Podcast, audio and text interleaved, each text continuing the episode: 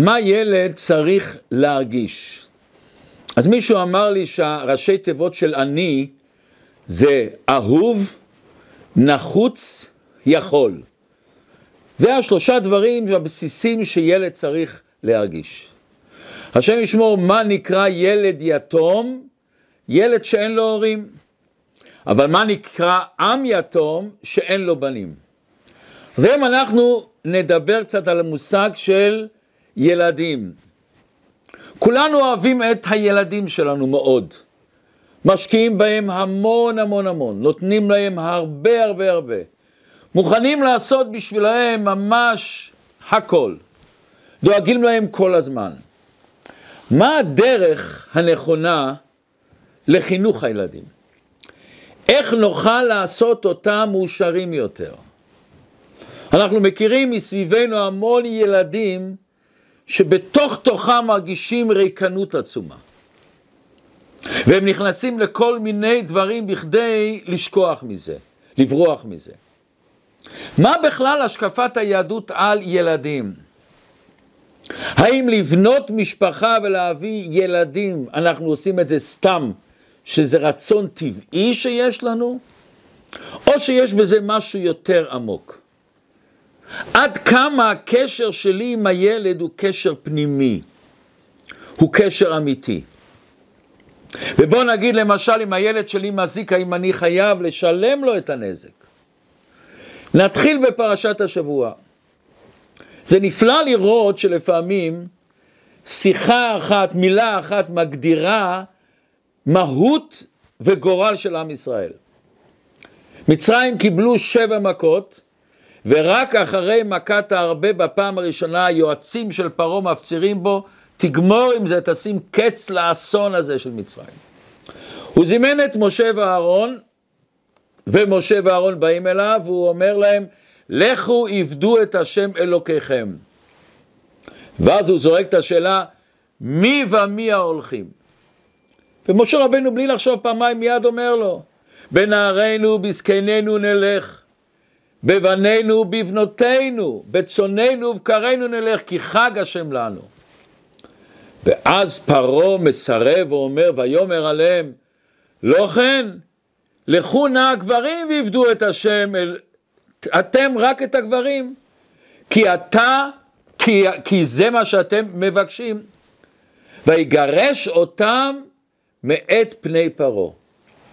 מה הסיפור הגדול שפתאום הוא כבר כמעט כמעט תפס את השכל ורצה לשלוח, ופתאום על מחלוקת קטנה, מי ומי ההולכים, עם ישראל, עם ישראל, משה עמנו, אמר לו את הילדים, את המבוגרים ואת הזקנים, והוא אומר רק את המבוגרים. מסבירים המפרשים בבלטורים ועוד, מה פרעה, לאיזה אנשים פרעה התכוון כן לשלוח? אז הוא אמר מבני עשרים עד בני שישים. אבל מתחת לגיל הזה או מעל הגיל הזה, מה, מה צריך לשלוח אותם? וכאן באה השאלה הגדולה, מה פרעה הרוויח? דווקא ההיגיון היה הפוך. האנשים האלה מגיל 20 עד 60 הם העובדים. להפסיד כמה ימים כוח עצום כזה של עבודה? עוד יותר, אם אתה שולח את הילדים והזקנים, זה יהיה לך ביטחון שהם לא יברחו ממצרים. מכיוון שללכת עם הילדים הקטנים וזקנים לא כל כך אפשר מהר לברוח וללכת במדבר בארץ צייה ואויב. ומה הוא כל כך כעס והוא שלח? למה הוא, בוא, למה הוא לא בא לאיזה שיחה איתם? יש כאן עוד דקדוק. למה משה רבינו מקדים בנערינו וזקנינו? לא בהתחלה מקדימים את הזקנים ואחרי זה את הנערים. מוסבר שפרעה היה פיקח וערמומי. פרעה הבין משהו על עם ישראל. המלחמה שלו עם עם ישראל לא הייתה רק מלחמה פיזית, הוא רצה לשעבד את עם ישראל עד הסוף. ואיך אתה משעבד אותם? הוא ידע שבכדי לשעבד אותם ולגמור עם עם ישראל שהם לא יקלטו שהם עם, הוא רצה לעקור את האמונה והקשר של, הקדוש בר... של עם ישראל לקדוש ברוך הוא. הכוח שלנו ברוחניות שלנו, בקשר לקדוש ברוך הוא, באמונה שלנו, בתורה שלנו. אנחנו רואים אומות גדולות וחזקות, רומא, יוון, אשור, נעלמו מן העולם כאילו לא היו בכלל. הכוח של עם ישראל, איך, איך כתוב? כוחנו הוא בתורתנו. האמונה שלנו בקדוש ברוך הוא, בהרגשת השליחות האלוקית שלנו. עם לבדד ישכון ואנחנו צריכים לגלות את הטוב של העולם. ואת זה פרעה רצה לעקור. איך הוא עוקר את זה? איך הוא עוקר את זה? ומה בעצם החילוקי הדעות היו בין משה לפרעה? המבט של פרעה היה שעיקר החיים כאשר בן אדם הוא פרוקטיבי, הוא עושה דברים, הוא פועל, הוא, הוא יוצר דברים. הוא מרוויח כסף, עושה עסקים, בונה בתים. ימי נערות הם בעצם רק הכנה לחיים אחר כך. וימי זקנה הם חיים שאתה נהנה ממה שעשית. אבל בעצם סיימת את החיים שלך. או שאין לך ברירה ואתה חי ואתה סוחב את זה. ולכן לדעתו לנערים אין שום ערך וצורך לעשות חג להשם. מה הם קשורים לחג? הבוגרים הם צריכים לעשות חג. הזקנים, מה הם קשורים לזה? ביהדות זה לא כך. גם ימי הילדות והנערות, יש להם ערך ועניין בפני עצמו, ולא רק כהכנה לזמן אחר. והיום נשוחח קצת על התחום הזה ולא על הזקנים, זה אולי בפעם הבאה.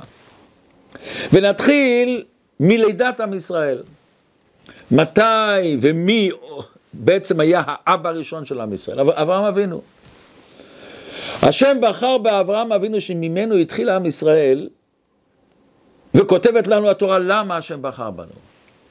אומר הקדוש ברוך הוא שהוא רצה להפוך את סדום ועמורה, המכסה אני מאברהם אשר אני עושה? למה לא לכסות?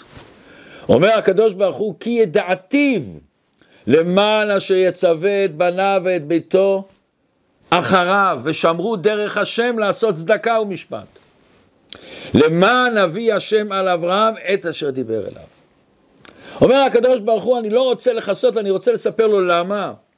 שאני יודע כי ידעתי, ואומר רש"י, זה לשון אהבה וחיבה. השם אוהב את אברהם, למה? הוא יודע שהוא יעביר את הלפיד של האמונה. לבניו אחריו. זה לא נגמר אצלו, זה מתחיל אצלו. ואז הוא אומר, אני רוצה לספר לו את הדרכים שלי, שהוא ידע איך להנהיג את הילדים שלו, את העם שלו, שהוא הולך ליצור עכשיו. מה השקפת התורה על הילדים האלה בעצם? ויש כאן דבר מאוד מעניין שאני אומר את זה לאנשים, זה פלא.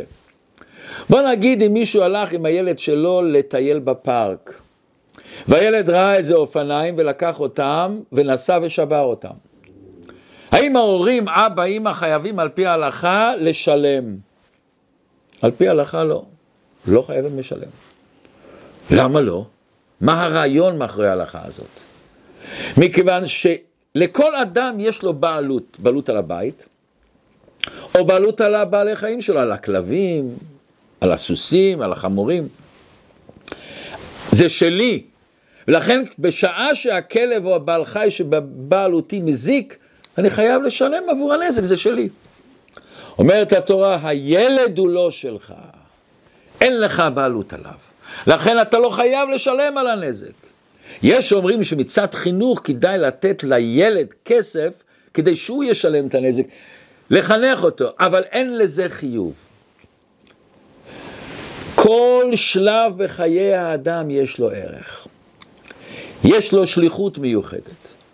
ולכן גם ילד וילד קטן יש לו שליחות מסוימת בעולם. גם אם הוא לא מודע לזה, גם לפני שיש לו את הדעת, עצם החיים שלו יש לו שליחות. איזה שליחות? לחייך, לעשות נחת רוח להורים ולאבא ולאימא ולסבא ולסבתא. יש לו המון המון המון דברים שהוא עושה בעולם. וזה השליחות שלו. וזה אחד ההסברים למה ביהדות נוהגים לא לספר ילד עד גיל שלוש. מה המקור כזה? אז אחד ההסברים הוא שיש לנו הלכה שאסור לאכול בשלוש שנים את הפירות של העץ שעשיתי אותו חדש. עץ חדש, אסור לי לאכול את הפירות שלו. למה? בכדי להחדיר לנו את האמונה, זה לא שלך. כשאתה מתחיל להתבונן אותו עץ הזה, איך הוא בא בסך הכל? לקחתי זרע קטן, שמתי באדמה, לא עשיתי כלום, שמתי קצת מים, ופתאום הוא צומח, מאיפה? מחתיכת זרע, אם מישהו היה מספר את זה, היה אומר שהוא לא נורמלי. התרגלנו, זה נורמלי, אבל זה לא נורמלי. באה התורה ואומרת, שלוש שנים הראשונות אתה לא אוכל. באה התורה ורוצה להגיד לנו מסר עצום, שהילד הוא לא שלך. אין לך זכות לספר אותו עד גיל שלוש, תחדיר לך בעצמך שהוא לא שלך, הוא בפיקדון אצלך. לכן אסור על פי ההלכה לפגוע בילדים שלי בגלל כעס, או בגלל שיש לי איזה לחץ, כיוון שהם אצלנו כפיקדון. אני צריך לשמור עליו, ואיך אני שומר עליו נכון? אני מחנך אותו. אני מפריח אותו, אני מגלה את החושים והכישרונות שלו. אני נותן לו אהבה עצומה, אהבה שהוא אהוב, נחוץ וצריך אותו. השם ישמו, דיברתי עם בחור אחד, שאבא שלו לחץ עליו מאוד מאוד להיות רופא. והוא לא רצה, אבל אבא שכנע אותו, שכנע, והוא השתכנע. הוא בא לפה ואומר לי, אני לא רוצה, פתאום קלטתי שבעצם אני לא רוצה. והתחלתי לחשוב, למה אבא רוצה? ודיברנו, דיברנו, אבא שלי, אבא שלי אומר לי, אני רציתי להיות רופא, התחלתי ללמוד רפואה ולא הצלחתי.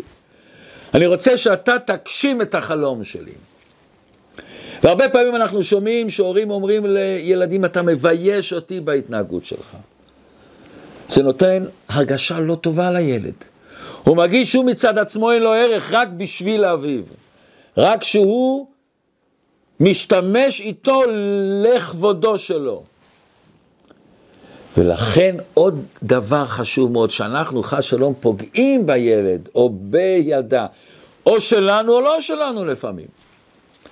אנחנו פוגעים בשורשים של עם ישראל. וחס ושלום הפגיעה הזאת, הקטנה הזאת, המילה הזאת יכולה להשפיע על העתיד שלנו, עתיד שלו ועתיד של עם ישראל. מכיוון שהילד הזה הוא סוף סוף העתיד של עם ישראל. הוא יבנה משפחות, ואם השורש עקום חס ושלום, ואולי הוא לא יצליח ליישר אותו, או שהוא לא יהיה מודע שהוא עקום, איזה השפעה יהיה לילדים. אני מכיר אחד שהרביץ לילדים שלו, ואני שואל אותו, איך אתה עושה את זה? הוא אומר, אני לא מבין איך אני עושה את זה. אבא שלי הרביץ לי, ואני נשבעתי לעצמי שאני את הילדים שלי לא ארביץ. ופתאום אני מתפרץ, וזה יוצא לי. שומו שמיים. ולכן הפסוק היסודי, הכי יסודי בחינוך של עם ישראל, חנוך לנער על פי דרכו. מה המשמעות של הפסוק הזה? לכל נברא ונברא יש שליחות בעולם. גם אם הוא לא מודע לזה, השם ברא כל דבר, יש לו ערך עצמאי בעולם. ולכן, ולכן, אם השם ברא אותנו, יש לנו מציאות של שליחות מסוימת. ואני צריך לחנך אותו לפי הייחודיות שלו. מישהו נכנס לרבה ואומר לרבה, יש לי שבע בנות, והשם ישמור בת אחת לא הולכת בדרכים שאני רוצה. והרבה אני לא מבין למה, נתתי לכולם אותו אוכל, אותה בגדים, אותו חינוך, אותו אהבה, הכל אותו דבר. אומר לרבה, זה הבעיה, שנתת לכולם אותו דבר. כל אחד הוא ייחודי. יש כאלה שצריכים יותר אהבה, ויש הרבה שיותר מדי אהבה חונק אותם. יש כאלה שצריכים להוכיח אותם בצורה יפה, ויש כאלה שהם רגישים מאוד, שאתה רק אומר מילה, הוא כבר נדלק. לכן חינוך זה לא דבר פשוט בכלל, זה פרויקט עצום. כיוון שצריך לחשוב ולהתקשר איך נחדור ללב שלו, איך נוכל לתת לו את המוטיבציה והכלים שהוא יתפתח ויגלה את הכוחות שלו. זה המון השקעה, אבל איזה פירות נפלאים. אתה יכול מילד אחד, משפחות, משפחות, משפחות שלמות. לא לפני הרבה זמן הייתה אישה שהיה לה בנים, נכדים, נינים וכולי, וליום הולדת שלה היא ביקשה שכולם יבואו לכותל. היו שם יותר מאלף ילדים וילדות. וואו. ואני מכיר ילדים באנטוורפ שגם היא הסבתא שלהם שלא יכלו לנסוע. לתת לילד שהוא יגדל בעצמו באישיות שלו. פעם היו שני שכנים, אחד מהם היה גנן מקצועי, והשני היה פרופסור למתמטיקה, למתמטיקה אבל היה לו אהבה עצומה לצמחים. שניהם נטעו בגינה שלכם, בגינה שלהם כל מיני צמחים יפים. פרופסור למתמטיקה שכל כך אהב את הצמחים נתן להם המון מים, טיפל בהם, נתן להם עוד ועוד ועוד. והוא תמיד לא הבין למה הגנן, שהוא מקצועי, מתקמצן על המים. מה אתה קמצן? תן להם. הוא לא נתן להם, לא נתן הרבה מים בשפע. הצמחים של הגנן נראו טוב, אך הצמחים של השכן, הפרופסור למתמטיקה, היו מלאים, ירוקים, הרבה יותר נראים יפה. אבל יום אחד בלילה היה סערה וירד המון גשם. למחרת בבוקר שני השכנים יוצאים לראות מה קרה, והגינה, הגינה, מה הולך? הפרופסור למתמטיקה רואה את הצמחים שלו, יש כל כך הרבה אהב אותם, השקיע בהם, נתן להם, ירדו מהשורשים, נעקרו, הושמדו כליל, נהרסו. הוא מסתכל על הצמחים של הגנן, והם לא נפגעו בכלל, עומדים חזק, איתן, יפה. הוא לא מבין את זה. הוא ניגש אל הגנן ואומר לו, אני שואל, אני לא מבין איך זה, שנינו גידלנו את אותם צמחים יחד, ואני הרי טיפלתי בצמחים שלי יותר טוב ממה שאתה עשית. נתתי להם יותר מים, יותר התמסרתי. איך הצמחים שלי יצאו מהשורשים ושלך לא? איך זה קורה? הגנן חייך. הוא אומר, אתה נתת לצמחים שלך יותר מדי תשומת לב ומים. אבל בגלל זה הם לא היו צריכים לעבוד בעצמם לחפש את המים. עשית להם קל. אני נתתי להם כמות מספיקה של מים. אבל גרמתי לשורשים שלהם לחפש עוד מים באדמה. מה עשו השורשים? ירדו לעומק, התעמקו, שורשים שלהם נהיו עמוקים יותר, חדרו יותר עמוק לחפש את המים, וזה חיזק אותך. זה הסיבה שהצמחים שלי שרדו. השקעה בילדים זה השקעה שצריכים לזה המון מחשבה לשים. אבל הפירות זה השקעה לעתיד לבוא של עם ישראל. הם העתיד יהיו הרבנים, המגינים, המנהיגים, הרופאים, המורים, העסקנים. הם יעמידו את עם ישראל. יש ספר שנקרא היום יום, של הרבי מלובביץ', ספר נפלא. כל יום הוא עשה פתגם. ואז הרבי כותב, כשם שהנחת תפילין בכל יום היא מצווה דאורייתא על כל יהודי, ללא חילוק בין הוא גדול שבתורה לבין איש פשוט, כך, תראו מילים, הוא חוב גמור על כל יהודי לחשוב כל יום חצי שעה אודות חינוך הילדים, ולעשות הכל מה שבכוחו לעשות, ויותר מכפי כוחו, לראות ולפעול אצל הילדים שילכו בדרך בהם. בואו נסביר את, ה... את הרעיון של היהדות על חינוך ילדים, שזה דבר עמוק מאוד. יש לנו משנה מפורסמת, משנה ראשונה בפרקי אבות. משה קיבל תורה מסיני ומסרה ליהושע ויהושע לזקנים וזקנים לנביאים ועל שכנסת הגדולה. מה המשנה צריכה להגיד את כל ההשתלשלות הזאת? לכתוב משה קיבל תורה מסיני ולימד אותה הלאה. מה זה הוא מסרה? הוא לא מסר את התורה, הוא לימד אותה. מה זה הוא מסרה? ולמה בכלל זה כל כך חשוב להגיד את כל ההשתלשלות הזאת? אבל יש כאן דבר יסודי מאוד ביהדות. כל דבר שנברא בעולם, אמרנו שיש לו מטרה. לכל בגד ולכל מכשיר שנוצר יש תכלית. והרגע הזה שאנחנו משתמשים במכשירים שונים, המכשיר נברא בגלל שיש לו סיבה. זו המטרה, זה החיים שלו.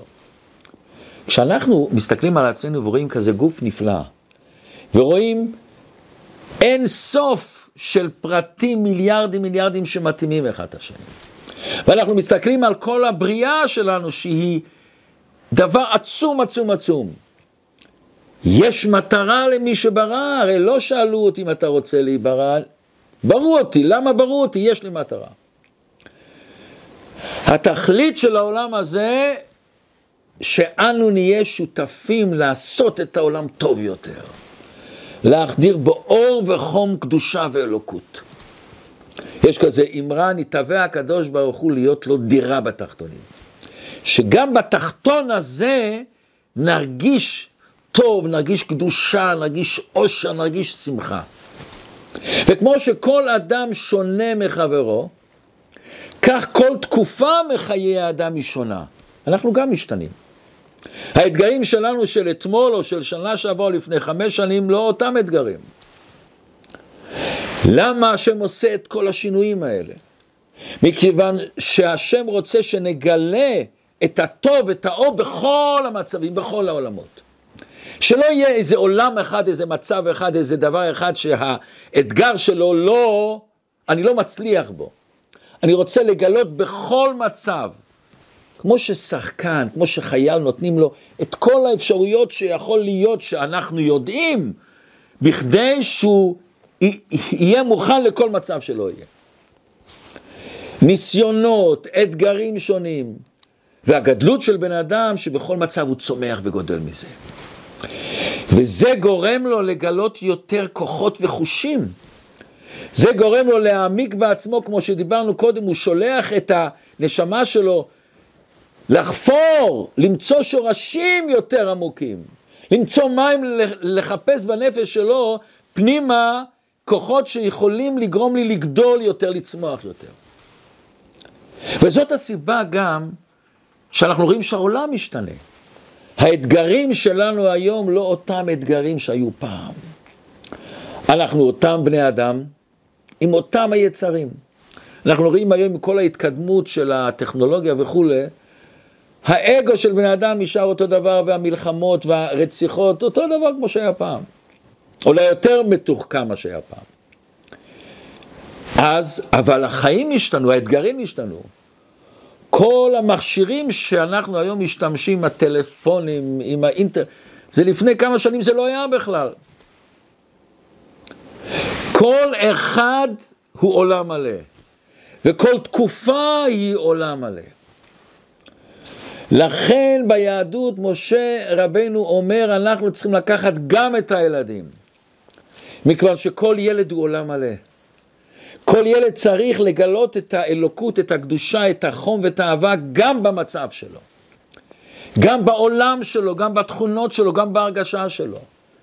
זה לא רק למבוגרים, זה גם לילדים, גם לזקנים, לכל אחד צריך בתחום שלו לגלות. ליצור חתיכה נפלאה שבפאזל הגדול הזה. וכל ילד הוא פאזל והוא העתיד של עם ישראל, מכיוון שרק איתו נוצר כל הפאזל הנפלא הזה. ולכן הרב תמיד אמר שהיום, בזמננו, בפרט בזמננו, ההשקעה הכי גדולה שצריכה להיות בחינוך. מכיוון שהחינוך זה בעצם העתיד של עם ישראל. אז יש את העניין הגדול הזה שיש לו את המציאות שלו של עכשיו, ולא רק זה, גם הוא יוצר עכשיו את העתיד של עם ישראל. וזה הנקודה הפנימית של חנוך לנער על פי דרכו. למה צריך להיות על פי דרכו? לא רק זה עצה פרקטית, סתם, אלא הוא צריך לגלות בעולם שלו, בדרך שלו, בחיים שלו, במחשבות שלו, בתכונות שלו הוא צריך.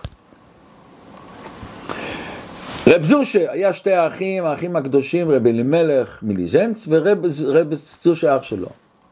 ופעם רב זושה אומר, אם הקדוש ברוך הוא היה אומר לי שהוא רוצה, הוא מציע לי שאני אחליף עם אברהם אבינו. שאני אהיה אברהם אבינו, ואברהם אבינו יהיה רב זושה. אני לא אסכים. למה? תראו איזה יופי. הוא אומר, מה ירוויח הקדוש ברוך הוא? יהיה רב זושה אחד, ואברהם אבינו אחד. אותו דבר יהיה. הוא לא מרוויח שום דבר. כיוון שכל אחד צריך לגדול מהמציאות שלו, מהחיים שלו הוא צריך לגדול. אבל יש כאן עוד דבר נפלא. למה רב זושה לא אמר שאני אהיה גם אברהם אבינו? שיהיה שתי אברהם אבינו. זה הוא לא שאל בכלל. מכיוון שבטוח שלא צריכים שתי אברהם אבינו, צריך רק אחד, צריך רק אחד שהוא בפאזל הזה. כל אחד יש לו את השליחות שלו, את הייחודיות שלו. סיפר לי הרב אה, חזן, שהיה משפחה בארצות הברית שעברו שנים והאישה לא נכנסה להיריון והם הרגישו מאוד לא טוב עם זה. היא עשתה טיפולים טיפולים ובסוף בשעה טובה היא נכנסה להיריון. ואז אחרי שנכנסה להיריון, היא באה אחרי כמה זמן לבדיקה והרופא אומר לה, הוא מאוד מצטער, זה לא במקום הנכון וצריך לעשות הפלה. והאישה אומרת למה? היא אומרת, אז הוא אומר, יש חס ושלום סיכוי שאם תמשיך את ההיריון, את יכולה לעזוב את העולם. אז את והבן, אנחנו צריכים לעשות הפלה. והיא אומרת לא, אני לא רוצה. והבעל מנסה להשפיע, להשפיע זה לא הולך. בסופו של דבר, השם ישמו, הילד נולד בריא ושלם, אבל האישה נפטרה. האבא מעולם לא סיפר לבן, למה אמא נפטרה, הוא לא רצה שיהיה לו רגשי אשמה. האבא תמיד סיפר, אמא הייתה חולה והיא נפטרה. כשהבן היה בן 24-25, הוא בא הביתה, אומר, אבא, מצאתי את השידוך שלי. או, מי זאת? אז הוא אומר, ולפי השם, אבא אומר, היא יהודייה? לא, אבא, היא לא יהודייה. לא יהודייה? הוא אומר, אבא, אני לא מבין. אנחנו לא דתיים, לא הולכים בראש השנה, יום כיפור, לא עושים שום חג, בחנוכה מדליקים נרות קצת, אבל מה, מה הסיפור פה? ואתה תמיד אמרת לי שכל אנשים שווים. שווים, אבל לא להתחתן. לא. אבל הבן לא שמע, אני הולך להתחתן. ביום החתונה, כשנוסעים לאולם, השמחות כבר הכל מוכן, הזמינו את הכל, ואז האבא אומר לבן, בוא נלך לבית הקברות. להיפרד מאמא גם. לשים את ההזמנה לחתונה אצלה. הרבה אנשים נוהגים ככה. אוקיי, נוסעים, ואז בדרך אבא כל כך מהתרגשות, סיפר. איך אימא שלך נפטרה? ואז אבא גומר ואומר, אני רוצה להגיד לך. החלום של אימא היה שהנכדים שלה יהיו יהודים. החלום של אימא היה שהכלה שלה תהיה יהודייה. זה אני רוצה לספר לך. כשבאו לבית הקברות הבן,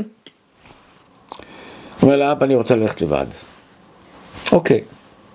עובר עשר דקות, עשרים דקות, חצי שעה, שלושת רבעי שעה, הוא לא בא.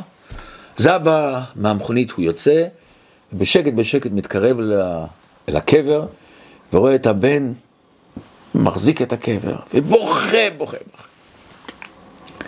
והוא שומע, אמא, החלום שלך לא יהיה לאיבוד. אמא, יהיה לך ילדים ונכדים וכלה יהודייה. וואו. ואבא לא רצה שהוא יראה והלך למכונית, והוא בא למכונית, מרים את הטלפון, מתקשר ל... אל, אל הכלה שלו, אומר, אני מאוד מצטער, אני אשלם את כל החתונה, אני אשלם לך פיצויים, הכל אני אעשה בשבילך. את בחורה נפלאה ואני אעזור לך כל מה שאני יכול, אבל להתחתן אני לא יכול. לקדוש ברוך הוא גם היה חלום.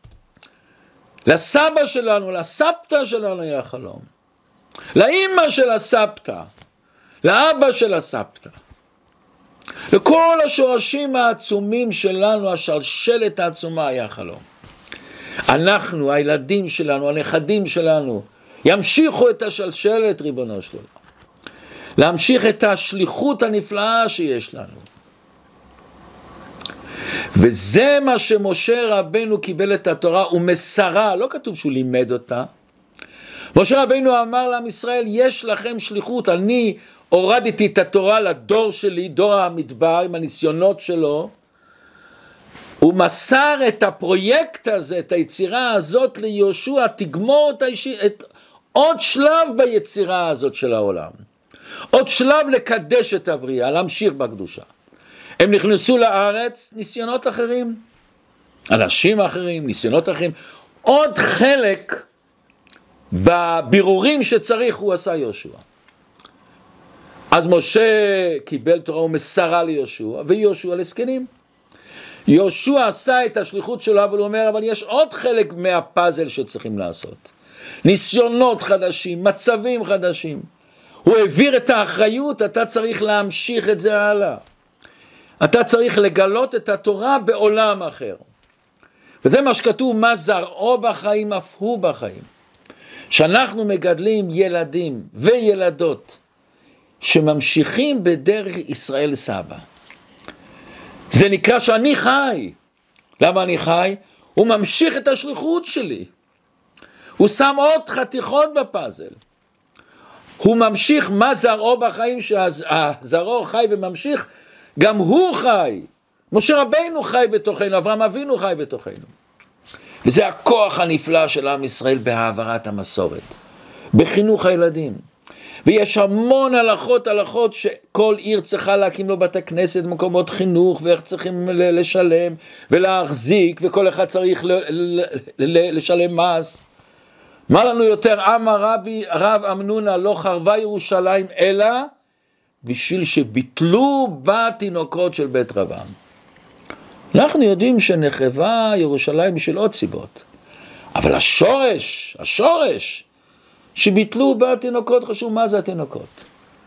זה היה המחלוקת הגדולה הגדולה בין פרעה למשה. אמר, תעזוב ילדים, ילדים יגדלו, יצמחו, נראה הלאה.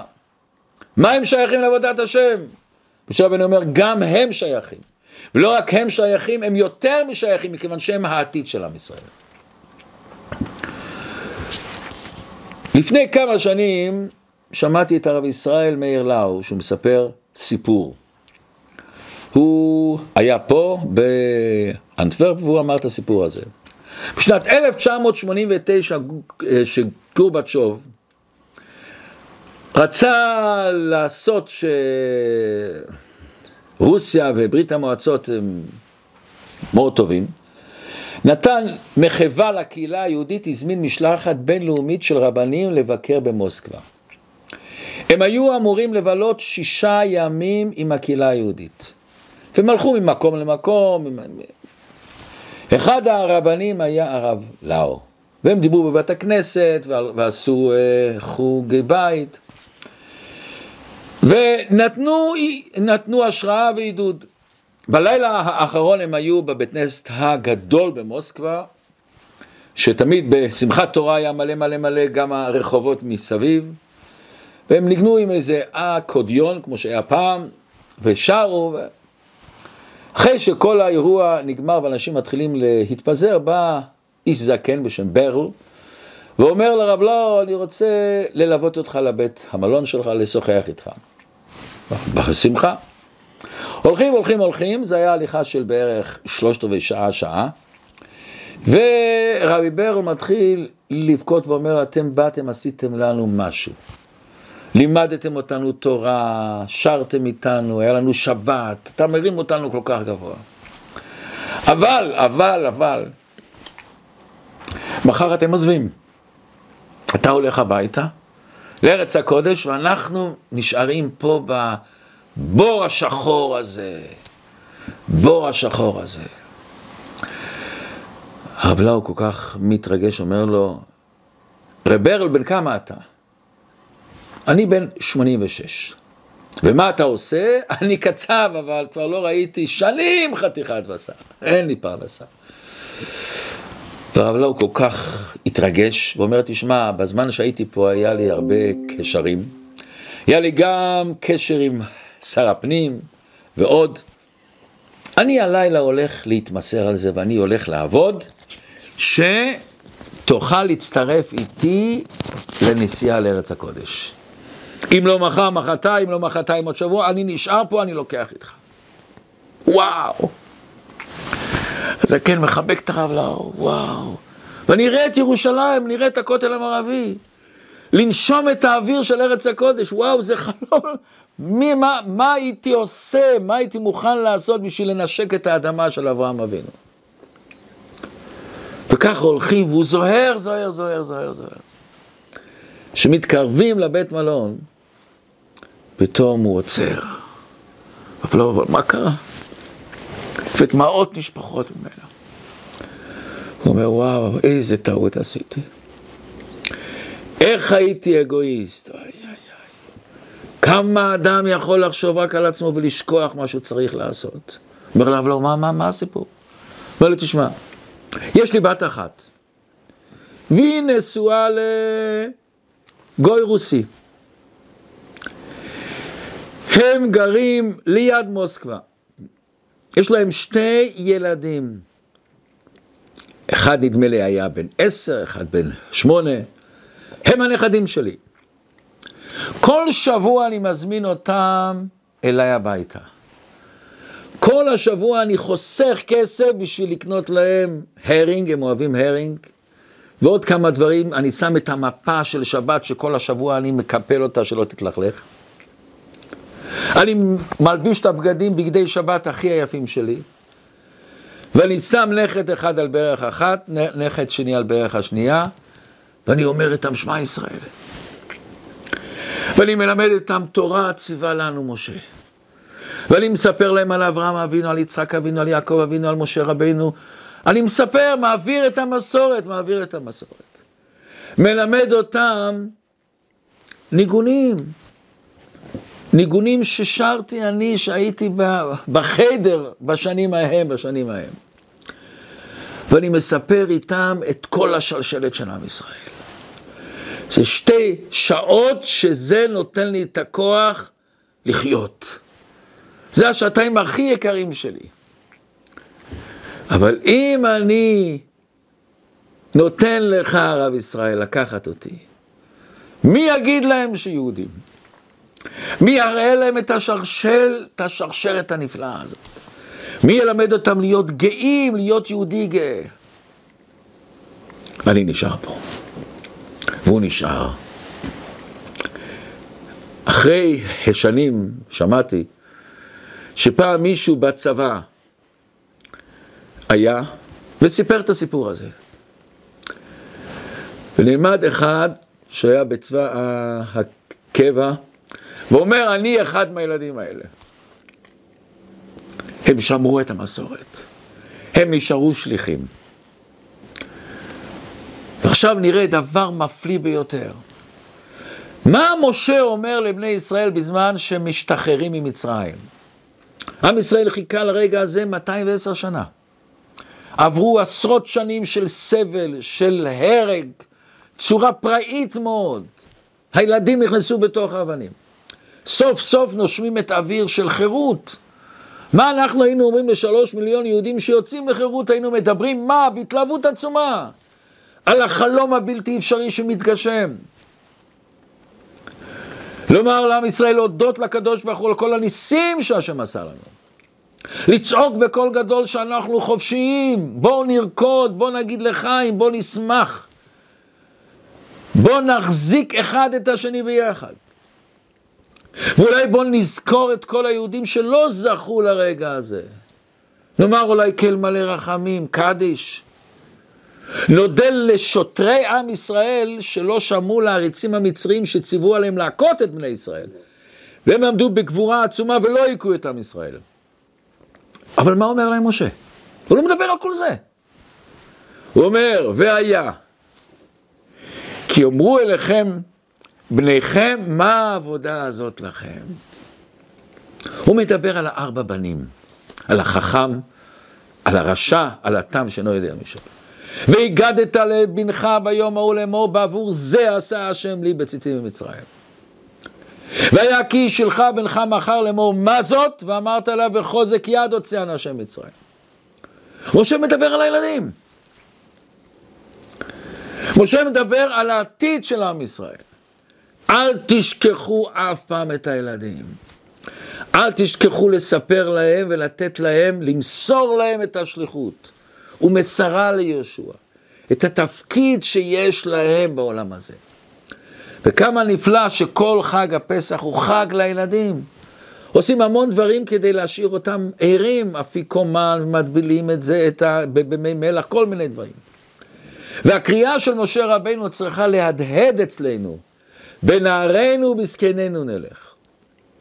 ולא לחינם הרבי אמר שבזמן הזה, זה עיקר השליחות שלנו. ונורא מעניין, כמעט כל שיחה, הרבי סיים בשיחה הזאת.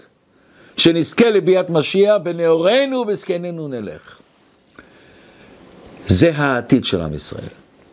אז בואו כולנו ניקח את עניין החינוך של הילדים שלנו, של הילדים של השכנים שלנו, של החברים שלנו, של משפחה שלנו, של אנשים סתם ברחוב. בואו ניקח את זה בתור פרויקט עצום, לבנות אותו, להרים אותו, להשקיע בו, ונזכה כולנו בקרוב ממש לביאת משיח צדקנו.